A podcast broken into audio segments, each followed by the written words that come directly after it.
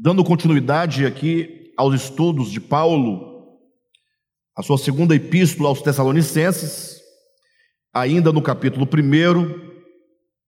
Hoje eu quero chamar a atenção dos irmãos para algo muito importante que consta aqui no capítulo 1. Paulo não desenvolve o pensamento, mas ele ventila. E eu quero lançar luz sobre essa questão que é a parousia do Senhor. E eu vou fazer isso exatamente porque o capítulo 2 né, vai nos falar sobre a parousia do Senhor, ou pelo menos vai nos colocar dentro do ambiente dessa parousia. A palavra parousia é a palavra que muitas vezes na sua Bíblia aparece como vinda de Cristo, vinda de Jesus, vinda do Senhor. A palavra vinda na escritura ou no grego é também a palavra parousia, porque há outras duas outras palavras que também se traduzem por vinda, né? Mas vamos ficar só na parousia. Então quero lançar um pouco de luz sobre esse assunto, haja vista que é um assunto uh, da é, um assunto muito importante para nós que cremos na vinda do Senhor, para nós que aguardamos a vinda do Senhor, não é? E mais antes de tudo, eu chamo a atenção dos irmãos para uma grande necessidade que nós temos de nos despir de toda presunção, nos despir de toda arrogância e de toda indisposição de reflexão e diálogo. Eu, eu digo assim, queridos, porque a maioria de nós, não, se não todos nós, nós viemos de uma tradição de dogmas, não é? Ou seja, a igreja evangélica no Brasil, para não dizer no mundo, é uma igreja que se alicerça em dogmas. Se tocar no dogma, você cria um problema enorme. Na verdade, me parece que a igreja evangélica não luta exatamente pelo reino de Cristo. Isso é apenas uma impressão que eu tenho. Mas que ela luta em defesa dos dogmas. Ou seja, o que são os dogmas? Dogma é uma suposta verdade é uma pseudo-verdade. Dogma é uma conclusão a que se chega a partir de estudos teológicos acerca de determinado assunto. Dogma este e que, porque é dogma, a sua própria natureza não permite ser questionado. Ou seja, você ouve alguma coisa, você aprende de um modo, e você aprende que aquilo é a verdade absoluta, você confunde o dogma com o próprio Deus, e você talvez nunca tenha feito uma verificação profunda daquele assunto. Você próprio não investigou, você próprio não se colocou na posição e na condição de cavar profundamente a Escritura na sua leitura, como quem busca a compreensão ou melhor compreensão. Você simplesmente recebeu por herança um ensinamento, e aí você o tem por verdade, pronto. E você aprendeu, e mesmo instintivamente, você leva consigo a ideia de que aquela verdade é absoluta e por isso não se questiona. Então, os dois grandes problemas no dogma. O dogma é forjado ah, dentro de um escritório, de um laboratório de um teólogo, e ele entrega pronto para você. Esse é o primeiro problema. Você próprio não investiga. É o problema de você achar que, se você porventura perguntar ou questionar, ou perguntar se não existe outra forma de verificar ou de olhar aquele tema, você pensa que você peca contra Deus se fizer isso. E pelo contrário, a Escritura nos instrui, dizendo que é, os berianos eram pessoas nobres. E por que a Bíblia diz que eles eram nobres? Ora, porque eles ouviam com atenção a palavra que Paulo pregava, e aí então em casa eles faziam a verificação para saber se as coisas eram de fato daquela maneira. Ou seja, se é dito que eles eram nobres, significa que é um ato de nobreza você acolher a palavra, que é o primeiro momento, mas investigar, verificar. Isso é muito importante. E o segundo problema do dogma, né? O primeiro é você não investigá-lo por considerar algo é, absoluto, né? Você confunde o próprio dogma com Deus. E o segundo problema do dogma é que ele não pode ser questionado. Se você mesmo verificar em qualquer dicionário mais simples possível o que é um dogma, você vai encontrar que é uma proposição que não se pode ser questionada, ou que se tem por inquestionável. Não é? Então você toma essas duas premissas, não pode ser questionado, porque é inquestionável, e você, portanto, não se aventura para você próprio descobrir. Você não tem a audácia de procurar saber. Então, os cristãos estão como que dentro de um espaço comum que nós podemos chamar de um, um lugar de conforto, um lugar confortável. Eu recebo, eu não pergunto, eu só creio. E assim vai tocando. Então, ao tocar em assuntos que são essenciais, eu não vou dizer os não essenciais, porque a Bíblia tem muitos assuntos e temas não essenciais. Ou seja, que se visto de um modo ou de outro, a despeito de você acertar ou errar, não compromete a sua salvação, não compromete o seu desenvolvimento na salvação, não compromete a sua fé orgânica em Deus e a sua experiência. Por exemplo, né, de alguma coisa que é totalmente irrelevante, que não faz a mínima diferença você acreditar de um modo ou de outro. Se a grande tribulação acontece antes da vinda de Cristo ou depois da vinda de Cristo. Ou, desculpe-me, né? Eu acho que eu inverti aqui as proposições. É você perguntar se a vinda de Cristo, está corrigindo, acontece antes da tribulação, no meio da grande tribulação ou depois da grande tribulação. Então, há irmãos que acreditam que a, a vinda do Senhor se dá uh, antes da grande tribulação, ou que chamam de arrebatamento, né? É, pouco importa. Por quê? Porque se ele não vier, você vai estar aqui durante a tribulação, pronto. Simples assim. E se ela acontecer no meio, você vai ver, né? Você vai ver. Se você estiver aqui, se não tiver, você também não vai ver. Então não tem importância. E se for no final da tribulação, você vai passar por ela. Ou seja, não altera. Uh, o que, que é imprescindível no tema grande tribulação? Que você esteja preparado para a vinda do Senhor. Ah, o crente passa ou não passa pela grande tribulação? Essa, esse não é o problema. A questão é a vida do Senhor, que você esteja preparado para estar com o Senhor e se manifestar em glória com Ele. É isso que é importante. Agora, temas essenciais, como por exemplo, o que é a redenção? O que é o novo nascimento? O que é a justificação pela fé? não é? Ah, como se dará a segunda vinda de Cristo? Nós vamos falar disso hoje, os irmãos perceberão por que, que esse tema é essencial. São todos esses temas, é, temas essenciais, porque eles vão tocar no ponto nevrálgico da sua experiência agora. Porque se você compreende equivocadamente um tema essencial, você acabará se privando de experimentá-lo na sua prática. Então, entender o que é a vinda do Senhor e como ela se dará é de extrema importância. Então, meu apelo é que os irmãos se desarmem, que os irmãos se abram ao diálogo. Isso não significa que você, ao final do estudo, vai concordar com o estudo. Eu não estou dizendo que você concorde com o estudo.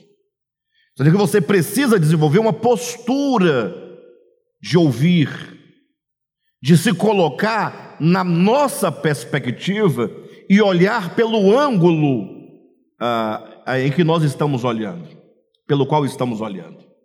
É um convite para você ouvir, analisar, ler a Escritura, ponderar e orar. Se no final você não concordar, não tem problema porque isso é pessoal. Aquilo em que você crê é muito pessoal. Não estamos aqui para interferir na sua fé, no sentido de te convencer de, eh, de um modo ou de outro. Estamos aqui para cooperar, para que nós possamos olhar mais limpidamente.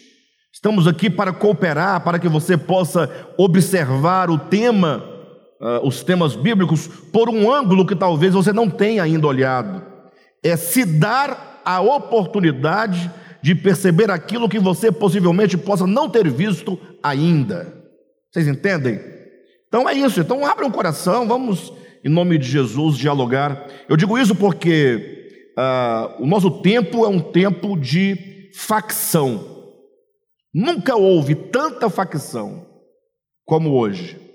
É facção na política, é facção na, nas coisas relacionadas a Deus, na teologia. Ou seja, os crentes não podem mais dialogar.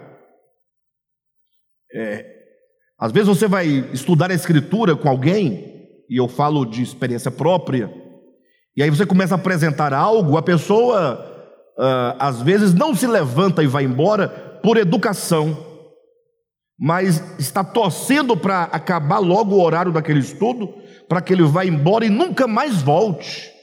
E a pessoa dizer: Não, eu não quero nem ouvir. Então isso é de uma ignorância muito grande. De todo modo, esse é meu apelo, tá bom?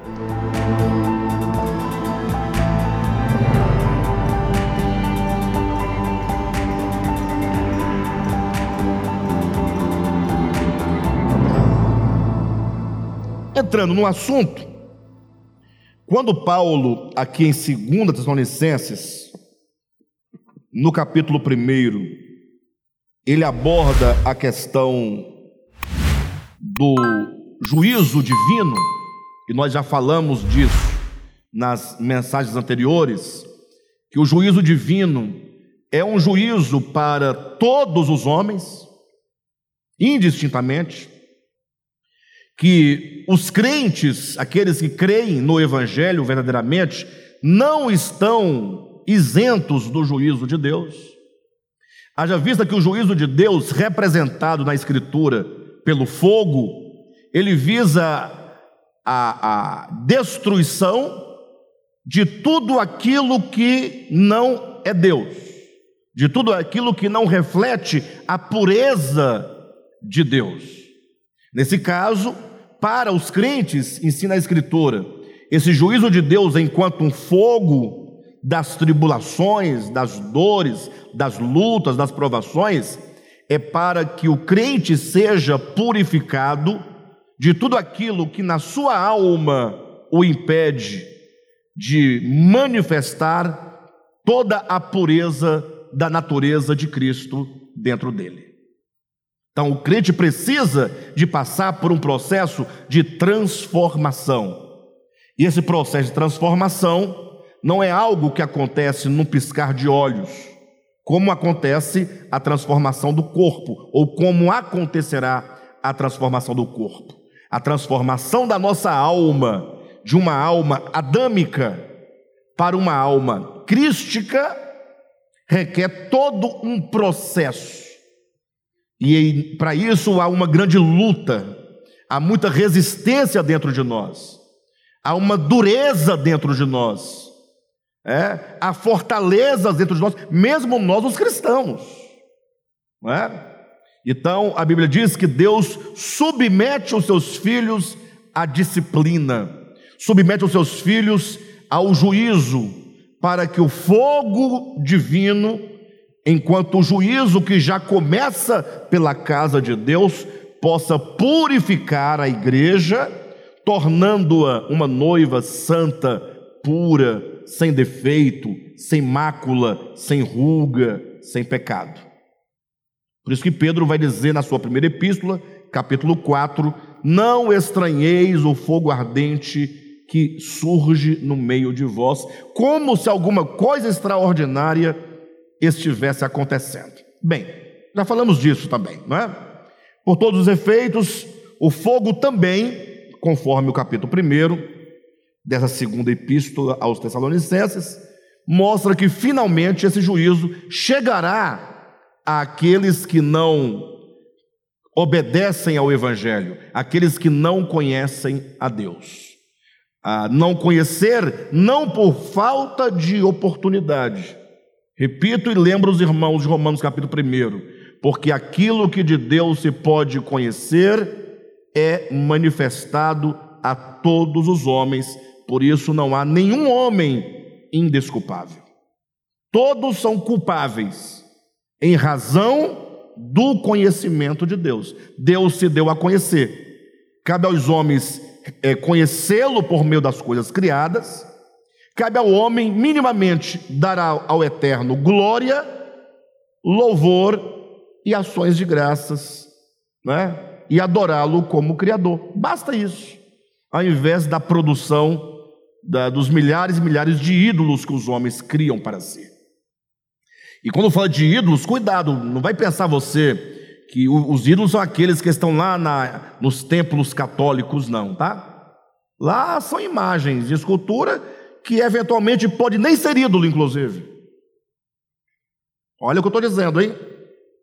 Uma mera imagem de gesso, de bronze, de ferro, dessas que nós conhecemos hoje, eu não me refiro às que a Bíblia cita, porque quando a Bíblia cita essas imagens de escultura, elas fazem referência aos deuses que estavam em oposição ao Deus verdadeiro, Astarote, Baal, aquela turma toda lá.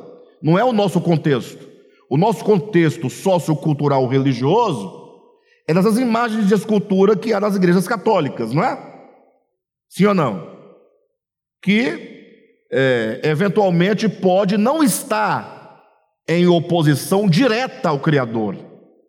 Ou seja, aquela imagem de Maria, ou de Antônio, ou de José, eles não estão dizendo que aquilo lá é o Deus Criador. Não, estão dizendo que aquela é a imagem de alguém que serviu ao Criador e que hoje é um intercessor. Ah, eles estão errados teologicamente. Sim, concordo que eles não são intercessores, é verdade.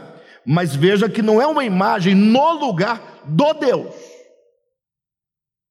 Afinal, todos aqueles ídolos da Igreja Católica, eles pressupõem a fé no Deus.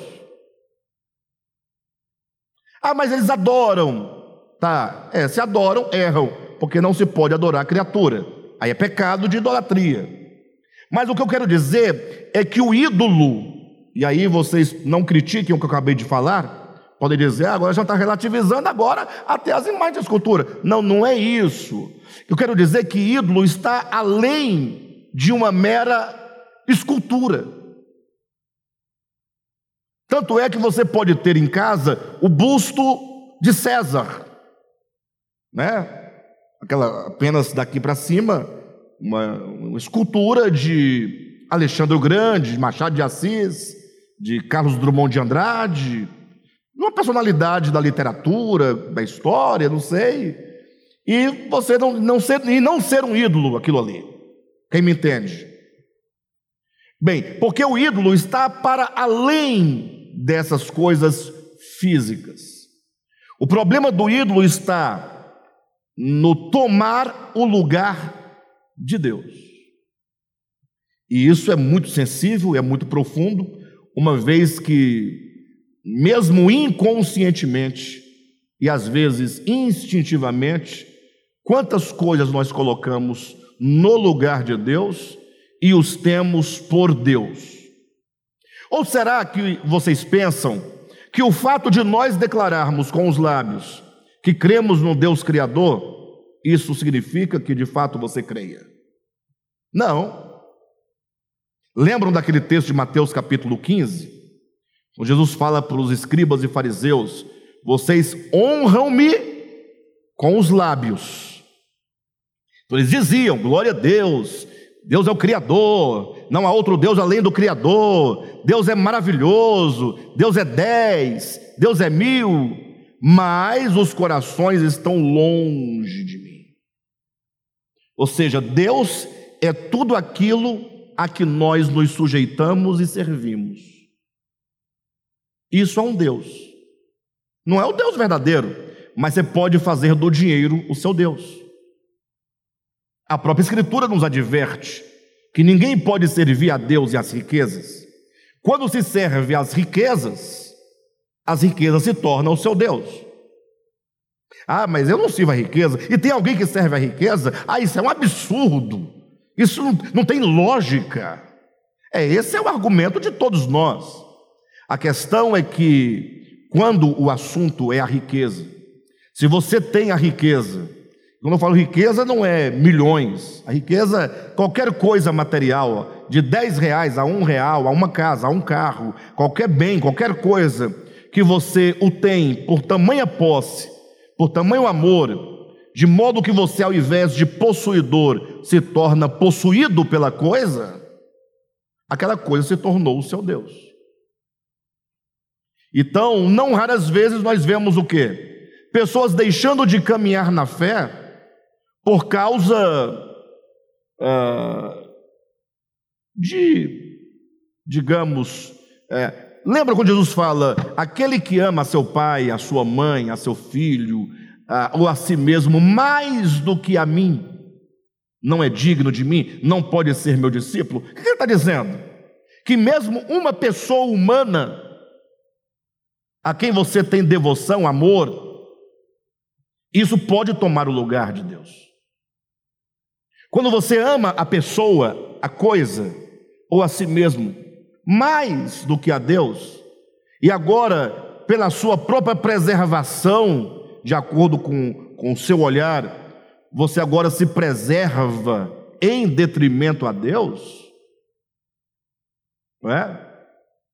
Você está se colocando acima de Deus, e isso, portanto, é fazer de você mesmo um ídolo. Então, acontece que o juízo de Deus, por fim, é para destruir, finalmente, a tudo aquilo que se opõe ou se coloca no lugar de Deus. Daí a ideia do lago de fogo, onde todos os inimigos de Deus serão ali lançados e finalmente destruídos. Então, o, o, o capítulo primeiro dessa segunda epístola aos Tessalonicenses fala desse juízo, que começa com os crentes e termina com os descrentes. Entenda crente com seu valor legítimo, aquele que exerce fé em Deus, na verdade, e os descrentes, aqueles que desprezam o Deus verdadeiro, porque, mesmo tendo o conhecimento de Deus, não lhe deram glória, antes, fazendo-se nulos nos próprios corações, fizeram ídolos ou deuses para si. Essa é a grande ideia. Mas aqui, Paulo diz que ah, essa consumação desse juízo se dará quando? Olha o capítulo 1, versículo 10. Isso acontecerá, essa consumação desse juízo, no dia em que ele vier. Oh, vamos ler o versículo 8 em diante para dar o sentido.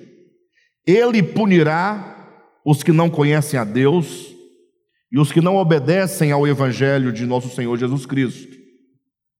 Eles sofrerão a pena de destruição eterna a separação da presença do Senhor e da majestade do seu poder. Isso acontecerá no dia em que ele, o Senhor, né, vier para ser glorificado em seus santos e admirado em todos os que creram, inclusive vocês que creram em nosso testemunho.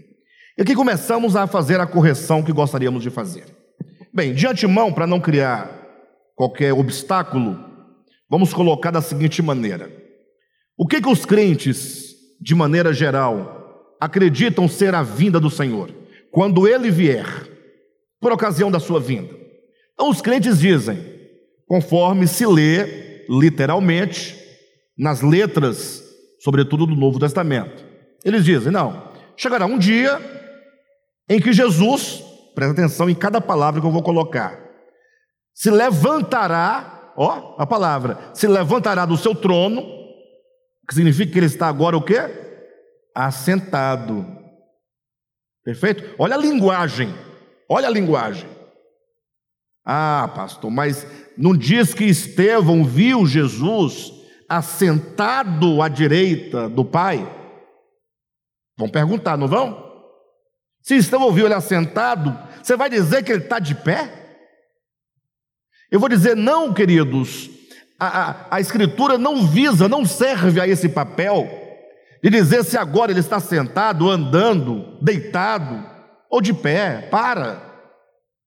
Entenda que ah, o termo assentado à destra de Deus, se você ler o livro de Hebreus com bastante cautela, você vai observar que assentado à destra do Pai, a, a ideia de assentado é uma ideia simbólica. Explico.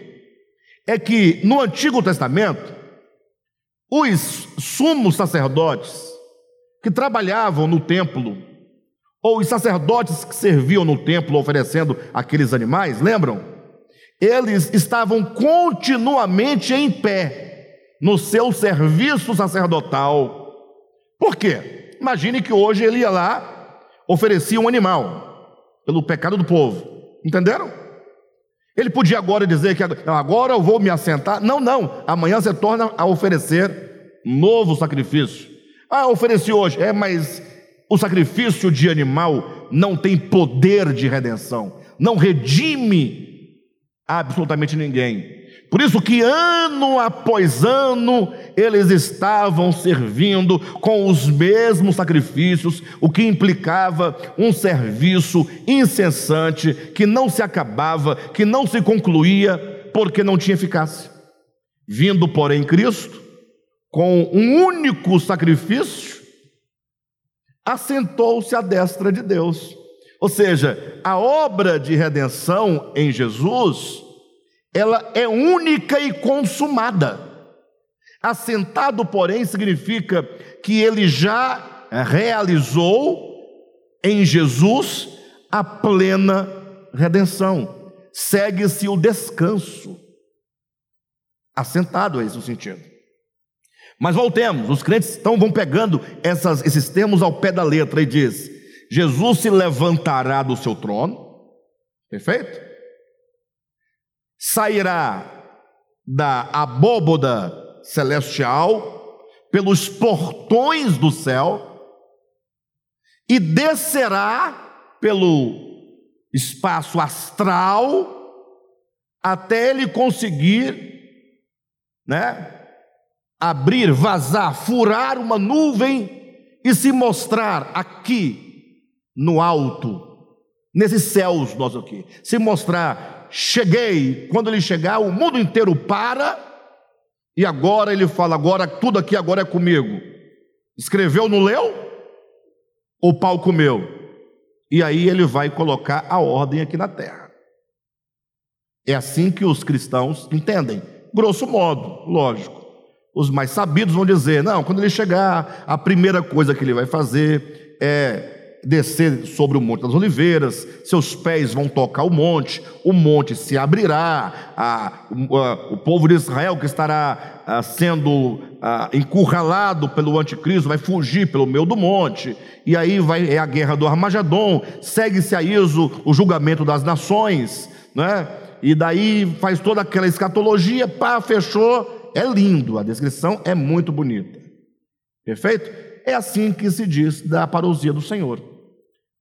Pastor, e aí, sobre essa exposição? Eu digo, tá tudo bem, tudo bem. Nada a me opor a isso, não é? Se deste modo acontecer, a partir do testemunho das Escrituras, como elas se encontram né, nessa linguagem com que elas se apresentam a nós, amém. Não tem, não tem nenhuma objeção a isso. Não estamos em objeção a essas coisas. Então que fique claro que está tudo ok, que você se prepare para esse dia. Amém? Que você se prepare para que nesse dia, desse modus operandi da vinda, você esteja em pé, aprovado diante dele. Isso é o que nos importa. Agora, existe algo na parousia que nós em que nós insistimos. Nós insistimos no aspecto orgânico da vinda do Senhor. Nós, do DEVAP, não acreditamos que haverá parousia sem este elemento orgânico que hoje vamos apresentar. Isso para nós é imprescindível. Quem me entende? Para os irmãos entenderem, existem as escatologias católicas. Eu falo escatologias porque não existe só uma igreja católica, é? existem várias fragmentações dela, não tanto quanto o movimento protestante evangélico, mas tem suas divisões, então tem mais de uma linha teológica lá dentro desse grupo. São muitas as correntes teológicas ou escatológicas do movimento protestante evangélico. Pensam de um jeito. Os testemunhas de Jeová, ou as testemunhas de Jeová, pensam de outro jeito essa escatologia. Os adventistas, pensam de outro modo. As igrejas pentecostais, pensam de outro modo. Os reformados, daí a ideia de meso-tribulacionista, pós-tribulacionista, amilenista, todos esses termos mostram o que? o fato de que há muitas interpretações do modus operandi desses acontecimentos. Perfeito ou não? E o modo como nós outrora apresentamos e ainda sustentamos, sem problema, também é um modus operandi. Quando você estuda, ah, gostei muito, esse está bastante coerente. Ok, mas percebe que há muitas perspectivas diferentes. E aí os crentes lutam pelo quê? Lutam visão contra visão. Qual é o modus operandi mais correto? Ele vem da nuvem, ele vem numa carruagem de fogo, ele, ele vai vir antes ou depois da tribulação, ele julga primeiro a igreja, depois os mortos. Como é que é? Então veja que a atenção dos crentes, ela se encontra nos aspectos que embora certamente haverá, tem um modo correto, mas que não vai influenciar. Ou vai? Jesus vem antes da tribulação, ok? Não, é exemplo prático. O seu nome, por favor. Irmã Soraya, em tese, digamos aqui, hipoteticamente, a irmã Soraya, a Soraya é, acredita que Jesus vem antes da tribulação, ok? Soraya 1. A, a irmã Soraya está aqui também, é outra Soraya também. Dois. Fala, não, não, não é assim, Soraya. Jesus vai vir no meio da grande tribulação. Né?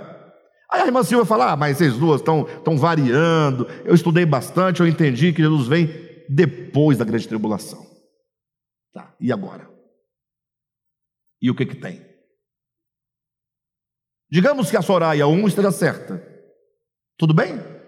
altera a essência da verdade? Mas se a Soraya 2 estiver correta? E se a Silvia estiver correta? Então, é, nos prender numa discussão infindável nesses aspectos, nos levará a um resultado zero. É lógico que nós queremos entender com maior precisão os acontecimentos futuros. Queremos, lógico. Temos gosto por isso. É bom saber, é bom encontrar os textos, explicá-los bem. Porém, na última das hipóteses de erro, esse tipo de erro não vai alterar em nada. Agora, em outro sentido, quando falamos do aspecto orgânico da vida do Senhor, isso altera profundamente o resultado da equação. Tá bom, Alexandre? Então, qual é o aspecto orgânico da vinda do Senhor.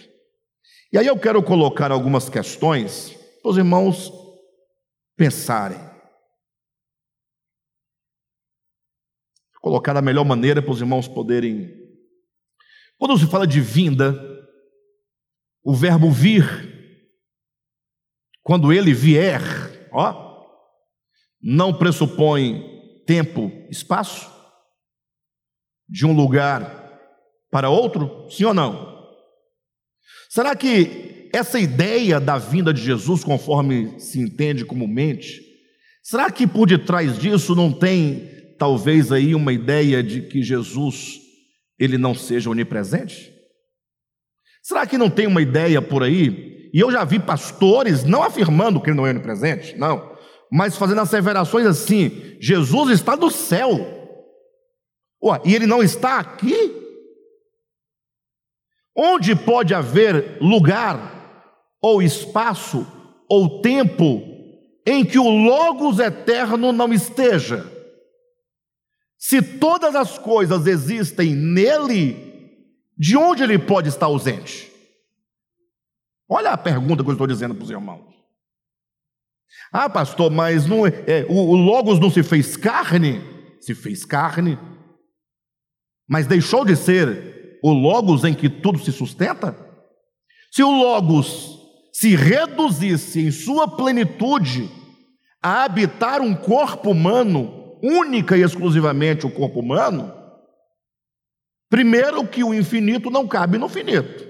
Comecemos daqui. É você querer colocar o oceano dentro de um copo desse. Ou os oceanos. Caberia? Então nós não temos que ficar investigando essas questões, temos que pensar essas questões para que você nunca perca qual é a essência e a natureza do Cristo de Deus. Totalmente eterno, atemporal, adimensional. Tudo foi feito por Ele, tudo foi feito para Ele. E todas as coisas, e para que não tenha dúvida, em Colossenses 1, versículo 15, 16, Paulo vai dizendo: todas as coisas, as visíveis, as invisíveis, né? Sejam tronos, soberanias, principados, potestades, todas as coisas nos céus e na terra e embaixo da terra foram feitas nele. Ele é o espaço, se podemos dizer essa palavra ele é o lugar onde tudo, ou de onde tudo emana, de onde tudo procede. Quando então, fazendo-se ele homem, vivendo como homem, quando ele morre e que ele ressuscita, agora ainda mais, não é por causa da sua encarnação que ele perde a sua transcendência. Não, pelo contrário, é agora a sua humanidade limitada ao tempo e ao espaço, que por ocasião da ressurreição, essa humanidade é inserida na é inserida na sua natureza eterna. Na verdade, não é a humanidade que quem suplanta a atemporalidade do Cristo. É a humanidade que é suplantada, não é? é a humanidade que se perde na, no Deus Espírito, no Logos eterno, na sua atemporalidade, na sua adimensionalidade. É a humanidade que é absorvida no ser eterno do Logos e não o contrário. Jesus declarou aos apóstolos, né, e não somente a eles, mas a nós também: Eis que eu estou convosco todos os dias até a consumação dos séculos. Eu estou convosco. Então Cristo está presente agora, aqui. E antes de nós chegarmos, ele já estava aqui. E não tem para onde você ir onde ele não esteja. Não existe lugar. Nem antes da encarnação, nem durante a encarnação, nem depois da encarnação. Ele é o Logos eterno. Ah, mas o Logos se fez carne. Sim, esse é um mistério que vai permanecer para nós sempre mistério. Mas o fato é que o Logos é eterno. A, a obra realizada pelo Logos no tempo e no espaço em Jesus não pode subtrair os atributos eternos, atemporais e, e adimensionais do Cristo. Absolutamente. Quem assim crê, não crê no Logos, não crer em Deus, crê numa coisa meramente histórica, manipulável, terrena, que se perde no espaço, que é menor que todas as coisas. Bem, de todo modo, ao falar da vinda do Senhor, olha o que Paulo diz, olha que coisa interessante, ele diz: Isso acontecerá, capítulo 1, versículo 10. No dia em que ele vier, para ser glorificado em seus santos. No livro Nascidamente, numa nota de rodapé, eu faço menção a esse verbo vier, quando ele vier, demonstrando pelo dicionário de John Strong que esse verbo ele significa literalmente quando ele vier de dentro para fora. Vocês entendem? Quando ele vier de dentro para fora. Ou seja, ele está dentro de cada um de nós e ele quer se mostrar. Lógico que isso também tem um aspecto econômico, da economia de Deus, daquilo que ele está realizando. Porque se ele está dentro de mim, ele também está aqui fora. Mas o sentido espiritual é que o Cristo de Deus não somente está dentro de todos os que creem, mas ele habita todos os que creem. O Logos está em todas as coisas, mas o Logos não habita todas as coisas, porque está e habitar são coisas distintas. O Logos está imanentemente numa pedra, na água, no ar, nas árvores, nos animais, em todos os homens, porque não tem como essas coisas existirem sem que existam nele. Mas a ideia de habitar é a ideia de relacionamento e de comunhão. Querem ver uma coisa? É, temos que olhar a perspectiva da economia de Deus, daquilo que Ele está realizando. Quando em Apocalipse 3,20 diz assim: Olha, eis que eu estou à porta e bato. Implica que ele está dentro ou fora? Se ele está à porta batendo, está do lado de fora. Mas nós sabemos que, pela essência do Logos, ele deve estar em tudo e em todos. Pela essência do Logos, não existe dentro e fora, porque tudo existe dentro dele. Ok? Mas no plano da obra que Deus está realizando, existe fora. Então você coloca Deus para fora da sua vida, para fora do seu coração, para fora da sua consciência, para fora dos seus planos. Ele diz: Eis que eu estou à porta e bato. Se alguém ouvir a minha voz e abrir a porta, entrarei.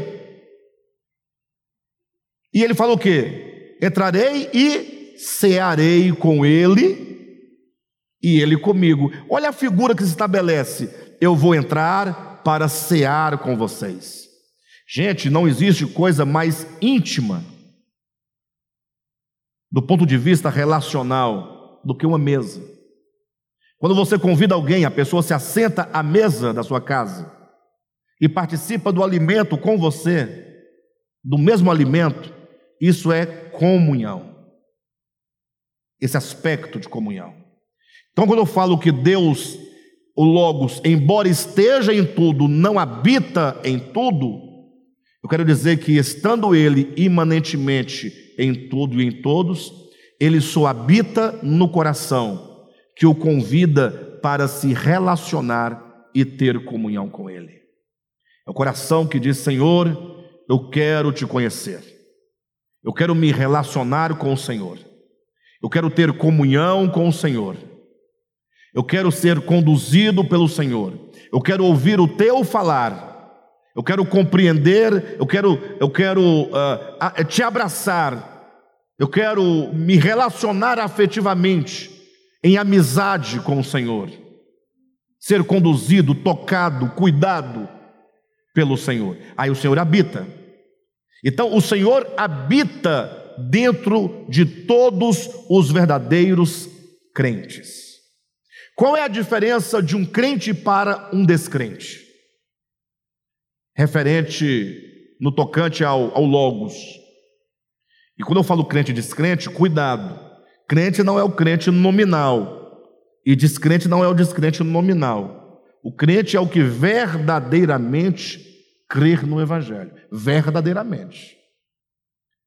Né? E o não crente é aquele que verdadeiramente não crê, despreza o Evangelho. Nesse sentido, pode ser que haja muitos crentes que são verdadeiramente descrentes, e pode haver muitos descrentes que são verdadeiramente crentes. O, a placa da igreja não quer dizer nada, um batismo por imersão não quer dizer nada, uma carteira de membro não quer dizer nada. Então, qual é a diferença entre o crente e o descrente? Ou melhor, o que há de semelhante é que o Logos está imanentemente em ambos, sem nenhuma diferença. E qual é a diferença? É que o Logos só habita o crente, porque o crente é aquele que, conhecendo que o Logos está nele, o convida para entrar, ter relacionamento e comunhão. Então, o Logos, o Cristo de Deus, está em todos nós e habita todos os cristãos ou os crentes verdadeiros. Por isso que é dito em Tessalonicenses, no versículo 10, capítulo 1, quando ele vier para ser glorificado nos seus santos. Ah, essa é a vinda do Senhor. Quando ele vier, quando ele então se manifestar de dentro dos santos para fora, quando ele vier para ser glorificado, onde? Nos santos. Onde ele será glorificado? A palavra glorificar, queridos, tem que ser entendida. Infelizmente, 99,99999, pode colocar os noves possíveis para frente, dos que leem a Bíblia não tem ideia do que seja a glorificação. Se perguntarem para você o que é glorificação, só para nós termos uma ideia, em João, Evangelho de João, capítulo 17, na oração sumo sacerdotal de Jesus. Jesus ora ao Pai as seguintes palavras: Pai, glorifica-me, ó, a palavra glorifica aí, glorifica-me a mim, ou glorifica o teu filho, para que o teu filho te glorifique a ti. Como assim? Nós temos que entender isso. O filho está dizendo, pai, glorifica-me. E ele diz, com a mesma glória com que eu tive junto de ti antes que houvesse mundo. Gente, eu pergunto, em que sentido o pai pode glorificar o filho? E em que sentido o filho pode glorificar o pai? Em que sentido? Será que é dizendo, oh, filho, glória seja dada a ti, ao teu nome? Aí o filho, oh pai, agora eu fiquei feliz, louvado e glorificado seja o teu nome. Será que é isso que é glorificar? A palavra glorificar significa mostrar, revelar. É como que o Cristo dissesse: Ô oh, Pai, eu entrei por meio da encarnação, fazendo-me homem no mundo dos homens. E andei entre os homens, os homens me viram, eu conversei com os homens, toquei os homens, eu os curei, os alimentei, os libertei. Só que os homens olham para mim e eles veem a mim como Jesus o filho de José, o carpinteiro, e de Maria, cujos irmãos moram entre eles. Eles só podiam ver um homem. Olha como é que João começa seu evangelho para se referir a Jesus. Ele diz: No princípio era o Verbo, e o Verbo estava com Deus, e o Verbo era Deus. Olha o que ele está dizendo: todas as coisas foram feitas por intermédio dele, e sem ele nada do que foi feito se fez. É este aqui que se faz carne e habita entre os homens. E agora os homens olham para esse que é o Logos, esse que é eterno, esse que é Deus, esse que é o Criador de tudo, e vem o que? Somente um homem. E um homem fraco, pobre, feio, desprezado, com todos os adjetivos negativos sobre ele. E então é essa potência divina que é o Logos, que está aqui dentro dessa casca humana que não pode ser visto, que diz: Pai, glorifica-me a mim, mostra-me ao mundo, para que o mundo veja quem sou. Quem está entendendo? Glorifica-me quer dizer, revela-me, mostra-me porque quando o Senhor, Pai, mostrar o que sou aqui dentro para o mundo, eu então glorificarei a Ti, eu mostrarei quem Tu és. O Pai é revelado quando o Filho é mostrado.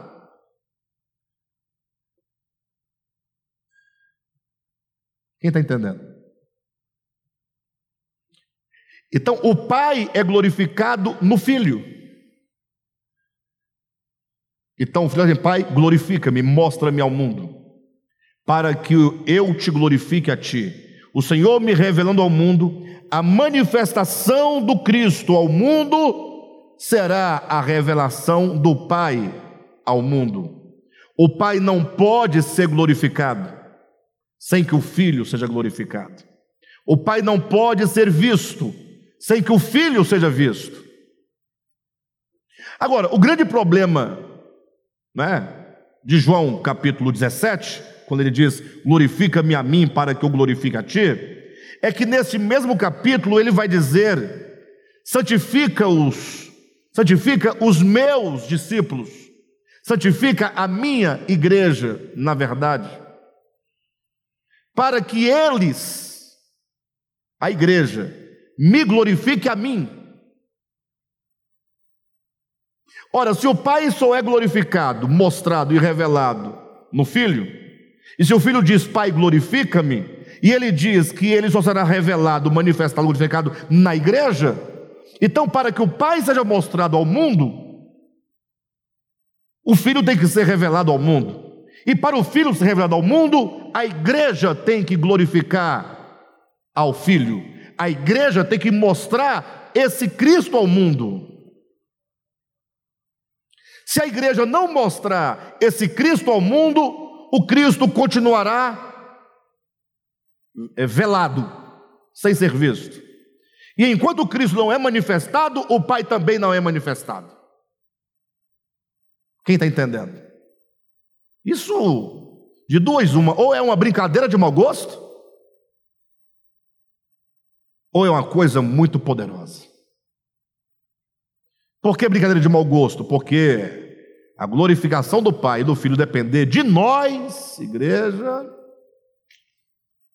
Olha o que diz o capítulo 1, versículo 10 de 2 Tessalonicenses.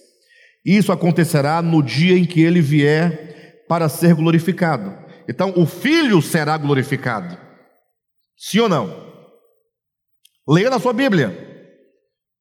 2 Tessalonicenses, capítulo 1, versículo 10. No dia em que ele vier, o Senhor virá para quê? Para ser glorificado. A glorificação do Filho se dará na sua segunda vinda. Se ele foi glorificado na sua ressurreição, só o foi parcialmente. A glorificação do Filho ao mundo se dará na sua segunda vinda. Quando ele vier para ser glorificado. Em quem? Nos seus santos. O Pai é glorificado no Filho. E o Filho glorificou o Pai quando esteve na terra, na medida em que o Pai era visto no olhar, nas palavras, no viver, nas obras que Jesus realizava. Quando Felipe disse, Senhor, mostra-nos o Pai, e isso nos basta, Jesus respondeu o quê? Quem me vê a mim, vê o Pai. Crês tu nisso? Creia pelo menos por causa das mesmas obras. Então, como o filho mostrava o Pai, não ao mundo, mas aquele mundo de então, de, da Judéia, de Jerusalém, da Galileia, porque somente aqueles que ali estavam naquele tempo e naquele lugar puderam ver o Pai em Jesus. O mundo não.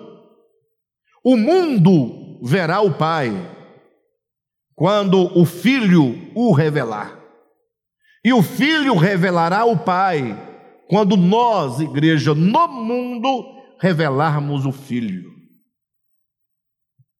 Ou seja, lógico que esse revelar, como se dará? Assim como o Filho, quando esteve na encarnação em Jerusalém, naquele tempo, naquele lugar, ele mostrava o Pai, ele glorificava o Pai, na medida em que o Filho, na medida em que o homem Jesus manifestava os ricos atributos do Pai, semelhantemente Jesus será mostrado ao mundo, será manifestado ao mundo, será visto pelo mundo, glorificado ao mundo, quando a sua igreja, o seu corpo, também manifestar os ricos atributos do Filho.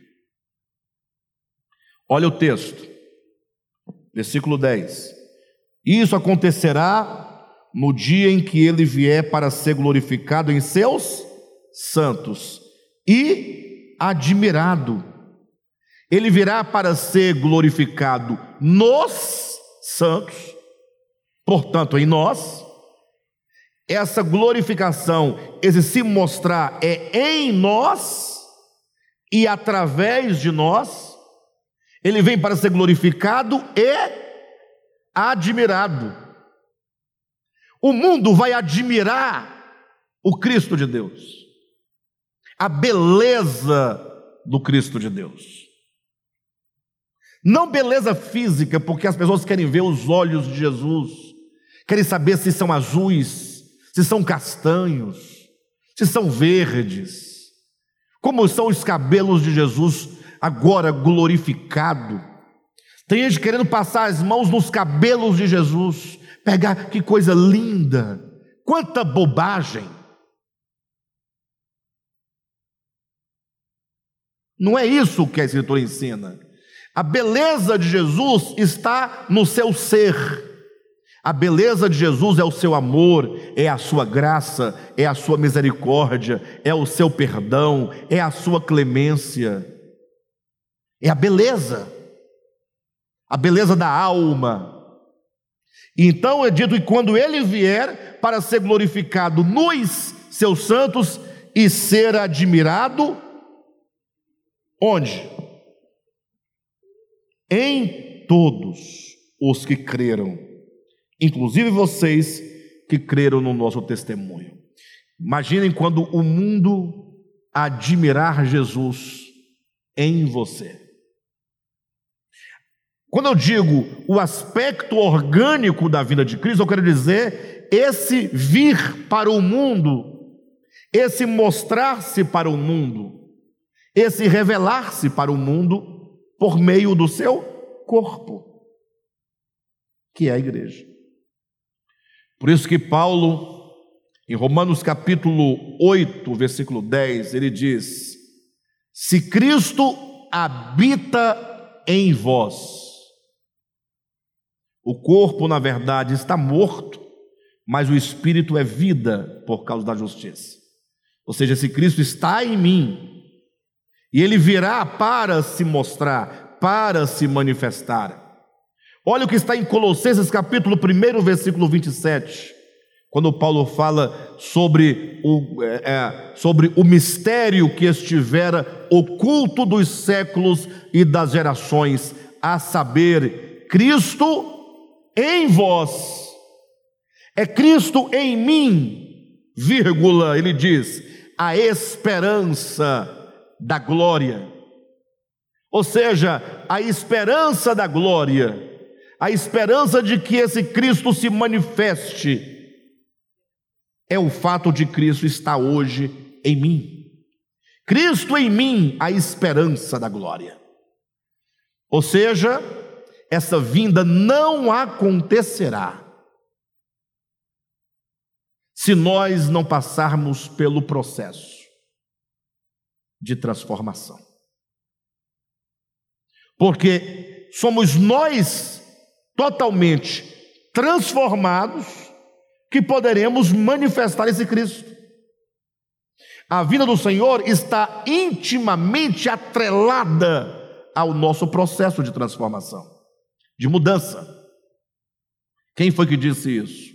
Foi Pedro na sua segunda epístola, no capítulo 3, versículo 9, quando diz: Não retarda o Senhor a sua promessa, como alguns a julgam demorada. Ah, ele não veio, ele não veio, cadê ele não vem? Ele não vem, por que ele não vem? Está demorando. Aí ele diz: pelo contrário, ele não retarda, ele é longânimo para convosco, esperando que todos vocês se arrependam. Porque se a sua vinda se acontecer, se a sua vinda acontecer sem que nós sejamos transformados, seremos pela sua vinda consumidos. Veja que ele diz, capítulo 1, versículo 10 de 2 Tessalonicenses: Isso acontecerá. Isso o que? a destruição do homem ímpio. Ou seja, quando os filhos de Deus manifestarem esse Cristo, que a, a terra se encher da glória de Cristo, será o mesmo momento em que os homens ímpios serão banidos da presença de Deus. Banidos. O que implica, se você quer que o Senhor venha, que antes que você seja transformado, você vai ser banido. Porque na vida do Senhor concorrem dois acontecimentos simultâneos. O Senhor se é glorificado nos seus santos e o homem iníquo, o homem perverso, os que não conhecem a Deus no mesmo evangelho, serão banidos neste momento da face da terra. Nós vamos entender isso melhor no capítulo 2, capítulo seguinte. Ora, então, a quem vai ser manifestado o Cristo de Deus? Seus ímpios morrerão, serão banidos a todo o universo, todos os mundos. Lógico que essa é uma dimensão tão grande que a Bíblia toda não seria suficiente para explicar, e nem o melhor leitor ou teólogo conseguiria explicar, porque será uma experiência única, jamais vivida e experimentada. Somente os que a experimentarem terão noção clara e exata desse acontecimento, da dimensão desse acontecimento que é a parousia do Senhor. De todo modo, quero deixar aqui essa, esse esclarecimento de que o aspecto orgânico da vinda do Senhor é a sua vinda de dentro dos santos para fora dos santos. Mas não é a vinda, ele saindo de dentro para ficar do lado de fora. É a manifestação do Cristo interior mostrando-se exteriormente por meio das mesmas obras, dos atributos de Cristo, do viver do falar de Cristo manifestado nos seus santos. É? Este é um dos grandes mistérios do Evangelho. Mistério, porque a despeito de toda e melhor explicação, sempre fica, não é? Uma coisa que nós nunca jamais vimos acontecer, mas que acontecerá. Podem ter certeza disso. Tá bom? Semana que vem nós daremos continuidade